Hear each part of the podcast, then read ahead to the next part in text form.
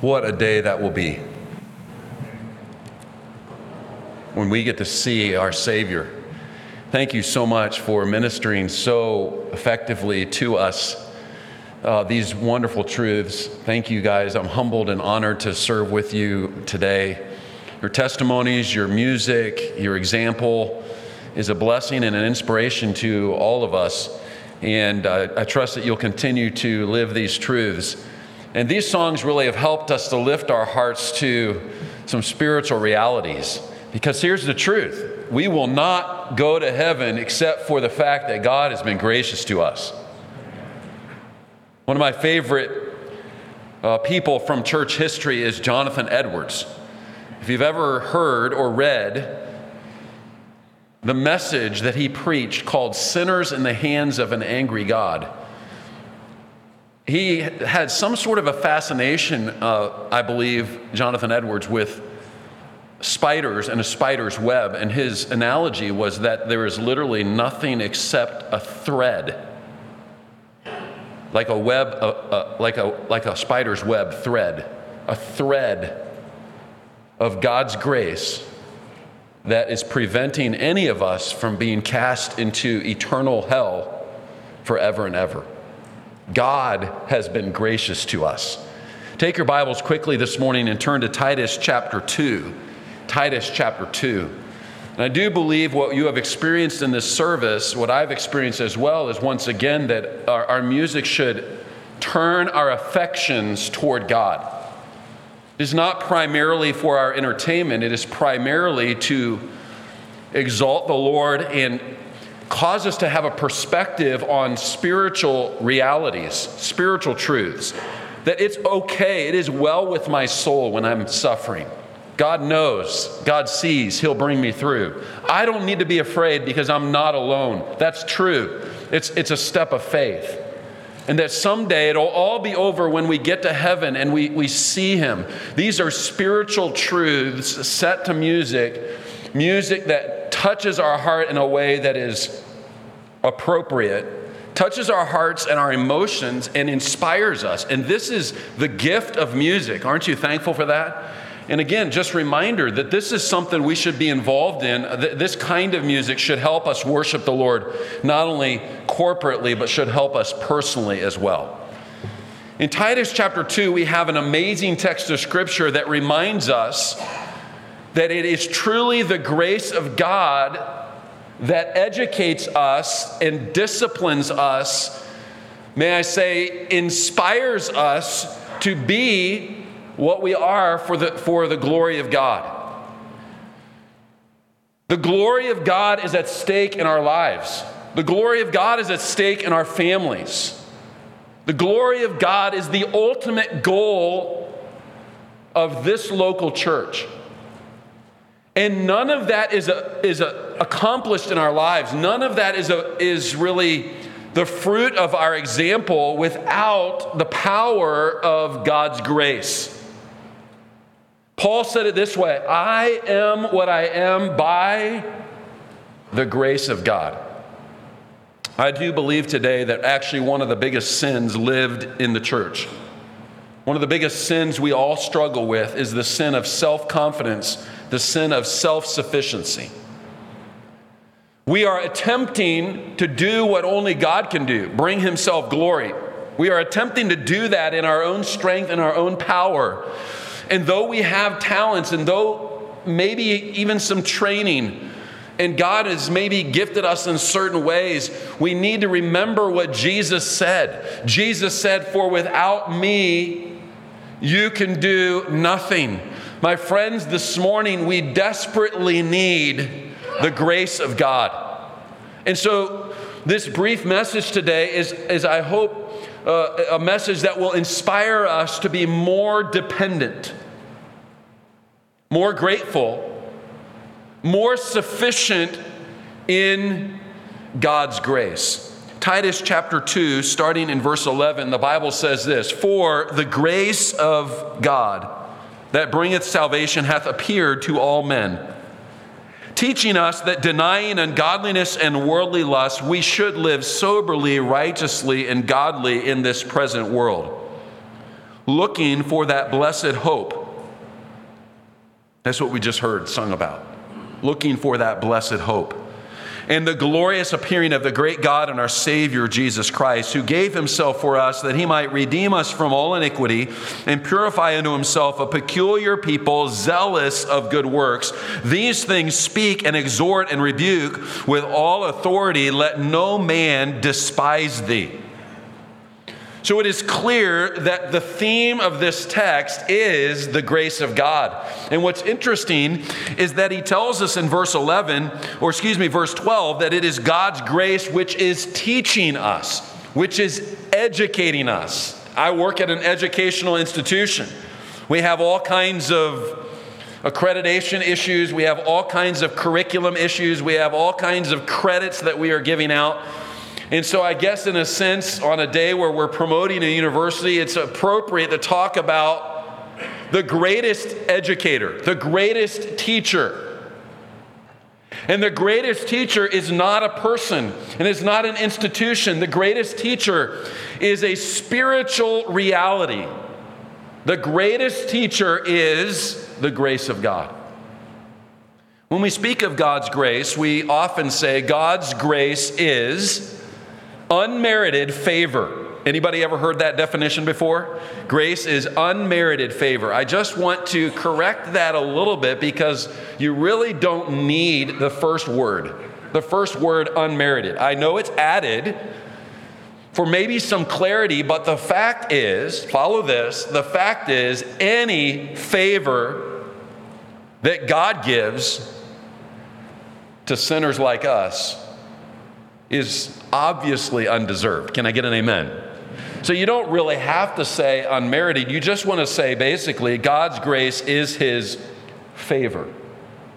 And I want to tell you today that it is truly gracious of God that he would give us breath, life, days, years, and most incredibly, that he would give us his salvation.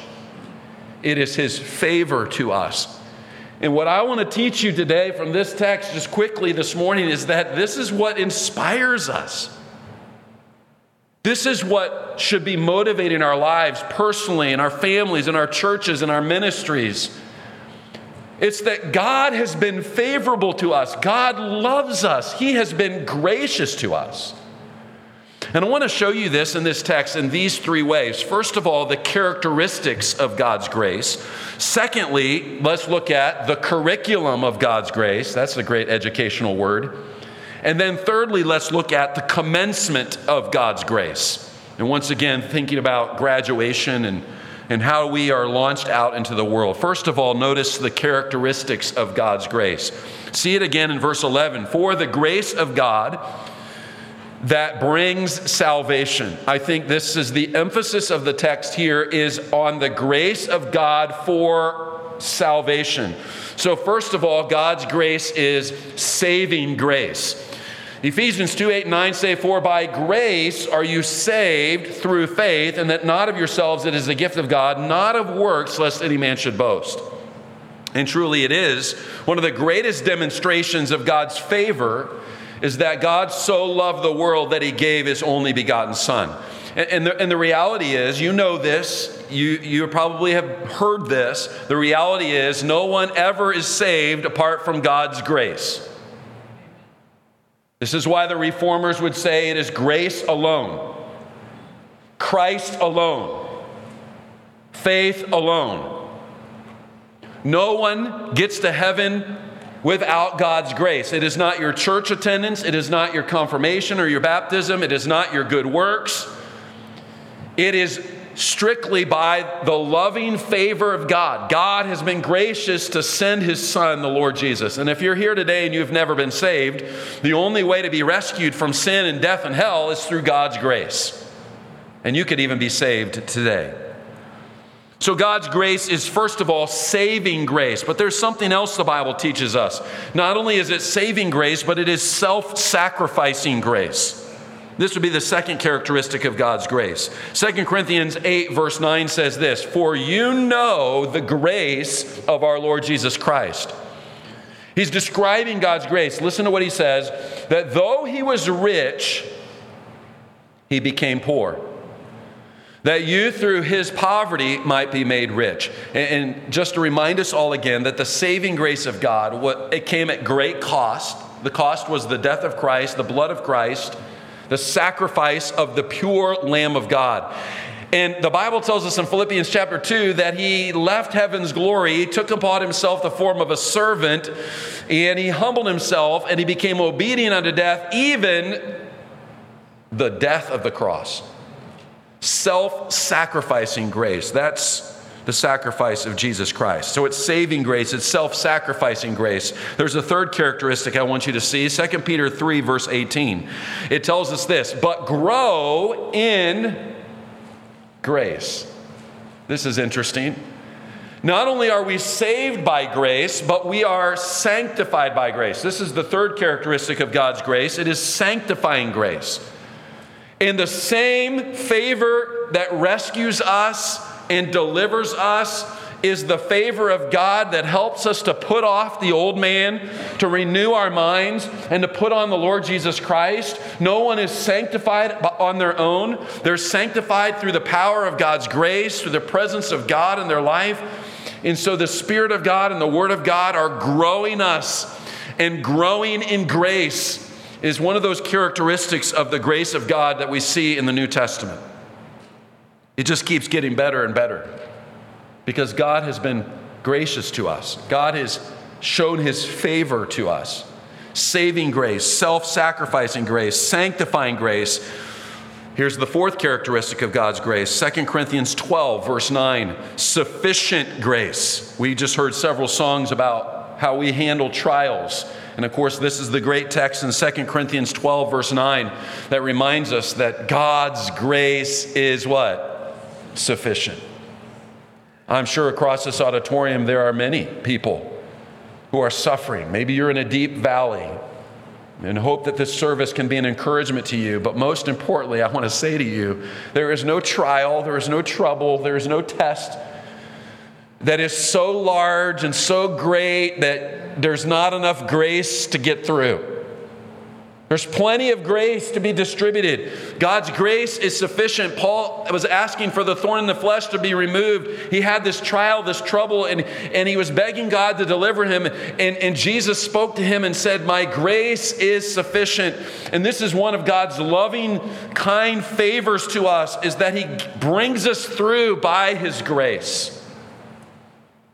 There's one more characteristic I want you to see in 2 Timothy 2, verse 1, where the Bible says that we are to be strong. Paul told Timothy, be strong in the grace. And I do believe that grace and strength are synonymous. So this is strengthening grace saving grace, self sacrificing grace, sanctifying grace, sufficient grace, strengthening grace. Truly, we can say with the songwriter, amazing grace.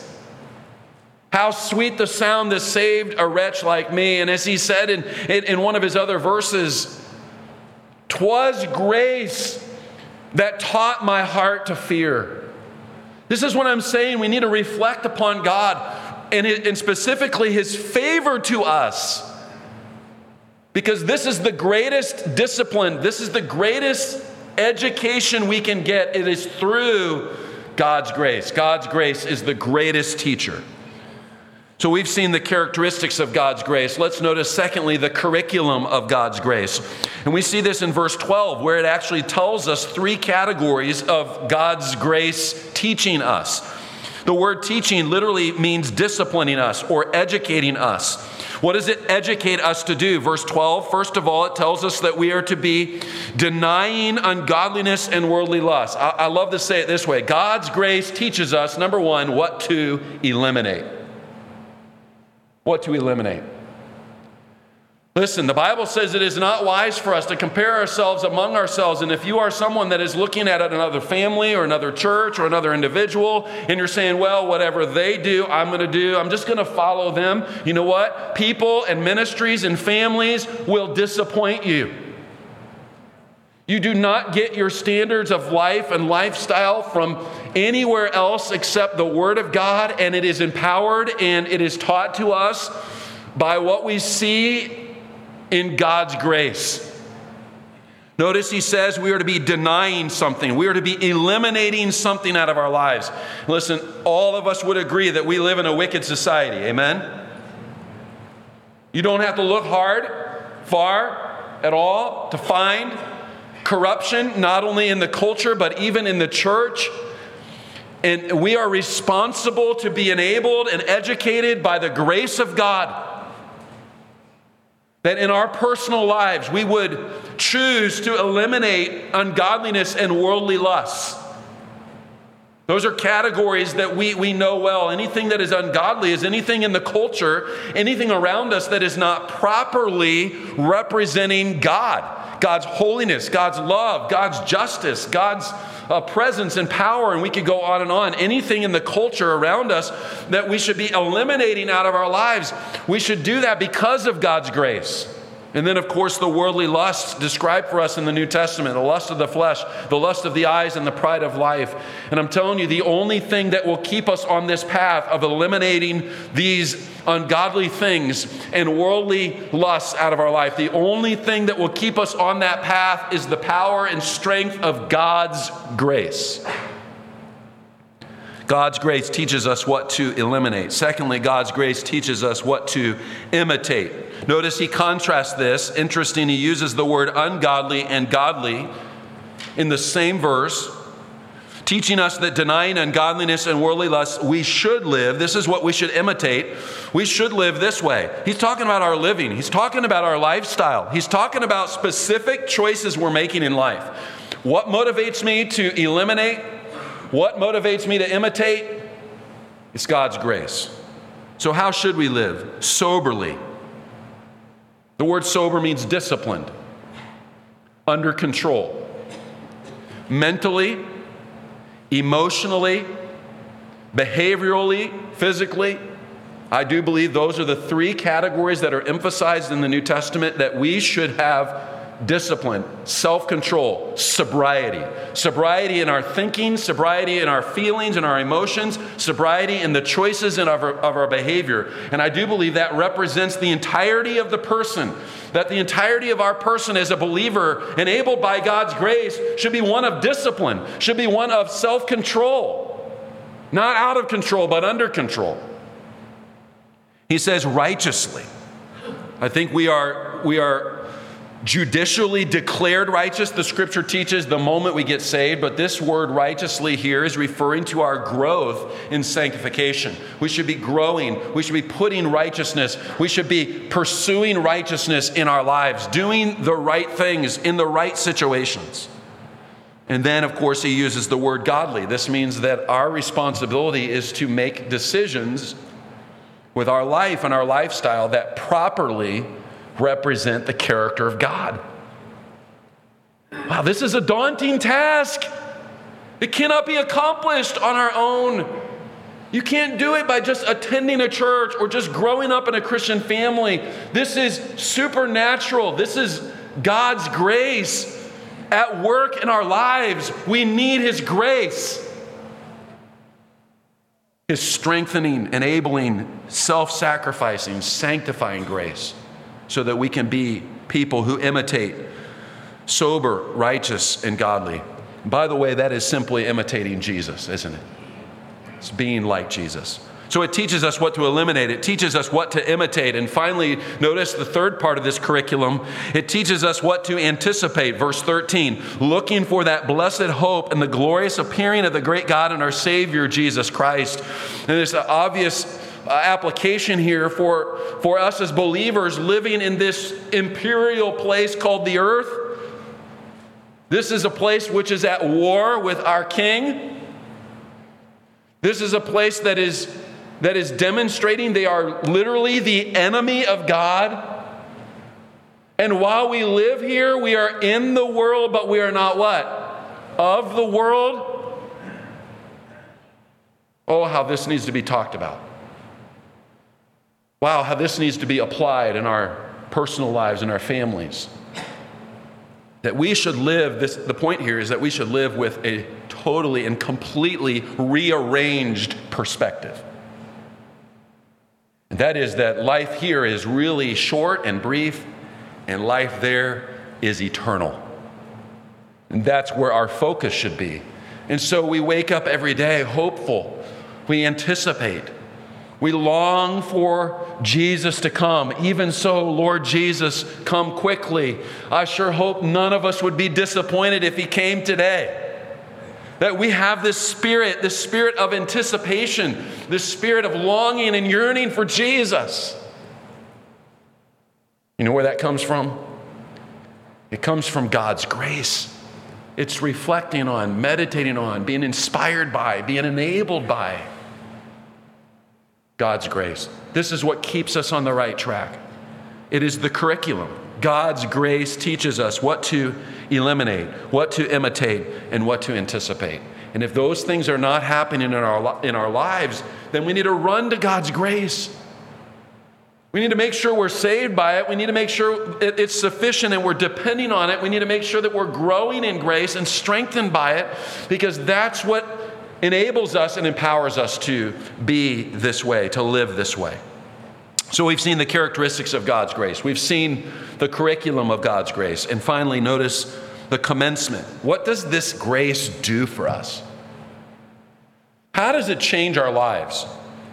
And it is interesting that in verse 14, he talks about the people of God. He says, Who gave himself for us.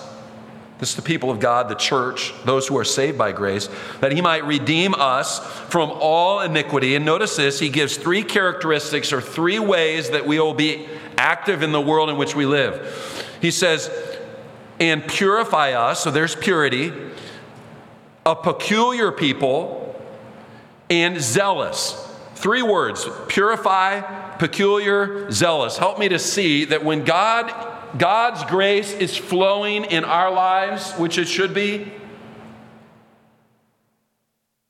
that we don't just show up to church and do the Christian thing and live in the Christian culture for one day, but that we are true Christians living strengthened by enabled by the grace of God, you know what? God will send us out into this culture and we will be pure.